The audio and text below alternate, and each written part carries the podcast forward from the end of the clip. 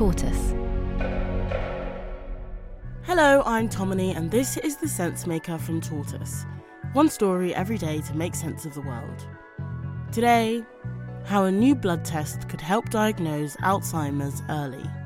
That's after a short break.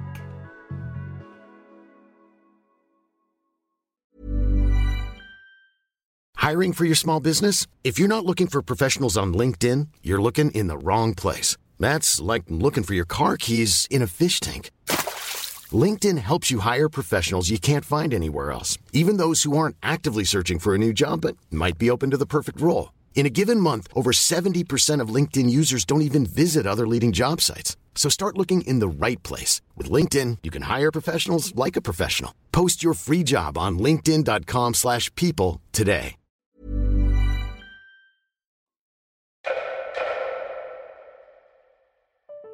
There is a potential groundbreaking development in research for Alzheimer's disease.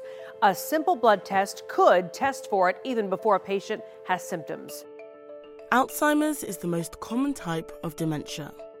Symptoms include confusion, hallucinations, problems with speech, and with memory. As these symptoms develop gradually over a number of years, that often means when people get an official diagnosis, the disease is quite advanced. One of the key biological features of Alzheimer's is the gradual build-up of rogue proteins in the brain, which can start to accumulate 10 or 15 years before patients develop memory loss, confusion, and other symptoms. The blood test would mean Alzheimer's could be diagnosed faster and when people are younger. Currently, there are two gold standard methods used for diagnosis a highly specialised body scan and a painful lumbar puncture which extracts spinal fluid. Both procedures are comparatively expensive, meaning only 2% of people in the UK with dementia receive a diagnosis this way. And That's because the NHS doesn't have enough machines or specialist staff, and they're only available at around 20 NHS memory clinics. So, what could this new blood test mean? So the results that we presented in this study to us are not really that much of a surprise. The big difference here is now we have moved this blood test from a research setting really now to something that can be used in a healthcare environment. So it's moved from research to kind of clinical validity. This is Nicholas Ashton, an associate professor of the University of Gothenburg and the lead co author of the new study. So a clinician is simply just making their diagnosis based on what they see in front of them and no biological information. Now, this blood test offers a biological interpretation of the disease to everyone. This is something that everyone can access because it's so easy to collect blood. And that means that, you know, people can have a better diagnosis, not just a, a guess, uh, not just an opinion. It will be a definitive diagnosis. Uh, and that means that people can have better management there are potentially groundbreaking new drugs that could slow the progression of early stage Alzheimer's. But a person would need biological confirmation that they have the disease in order to receive the drug. Now we've had two drugs approved for Alzheimer's disease in the United States. And what this drug does is it goes into the brain, it binds a protein called amyloid, and it clears it. Uh, uh and, and, this is undisputed. The, the benefit to the patient seems to be quite mild, but the progress is really advancing. Although such drugs might not be available in the UK just yet, the test would also confirm whether a person has Alzheimer's or another type of dementia, helping direct their management and treatment. We'll have more after the break.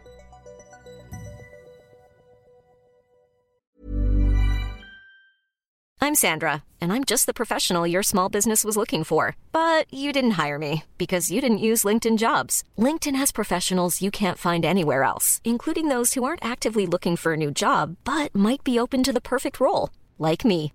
In a given month, over 70% of LinkedIn users don't visit other leading job sites. So if you're not looking on LinkedIn, you'll miss out on great candidates like Sandra. Start hiring professionals like a professional. Post your free job on linkedin.com/people today.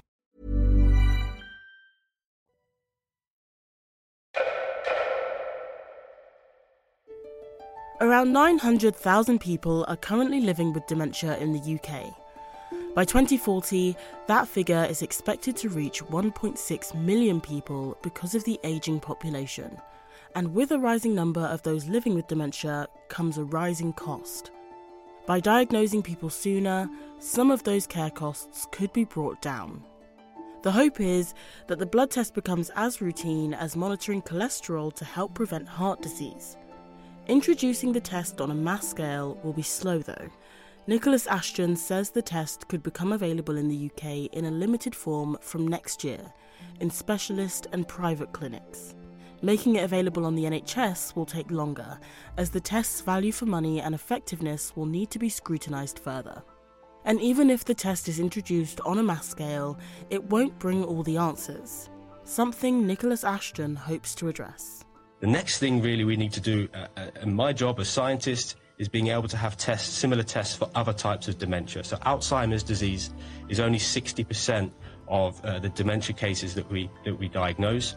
The other 40% we don't really have similar tests for at the moment, and that's our big next big challenge. Thanks for listening to The Sense Maker from Tortoise. Today's episode was written and mixed by Emmy Harper.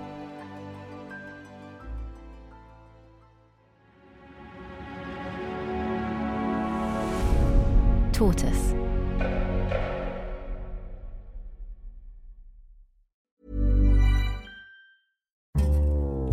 Hello, I'm John Curtice. And I'm Rachel Wolf. This week on Trendy, the monarchy. A year after the coronation, and as King Charles returns to work, what do we think of it? And how has that changed over time? To listen to the episode, search for Trendy on Tortoise News wherever you get your podcasts and follow the feed to make sure you don't miss an episode.